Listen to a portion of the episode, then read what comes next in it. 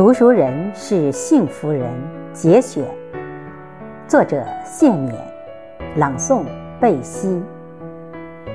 我常想，读书人是世间幸福人，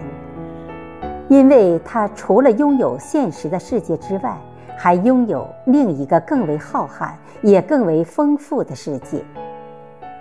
现实的世界是人人都有的。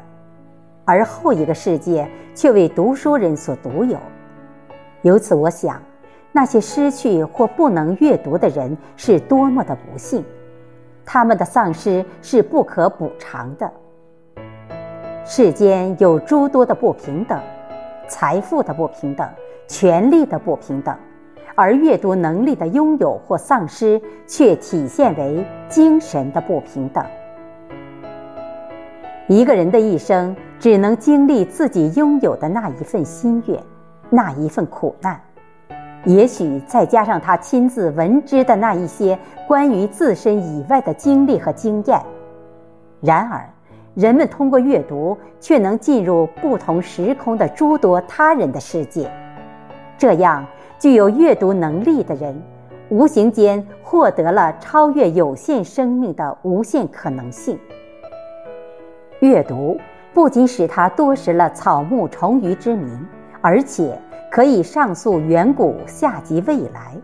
饱览存在的与非存在的奇风异俗。更重要的是，读书加惠于人们的不仅是知识的增广，而且还在于精神的感化与陶冶。人们从读书学做人。从那些往哲先贤以及当代才俊的著述中学得他们的人格，人们从《论语》中学得智慧的思考，从《史记》中学得严肃的历史精神，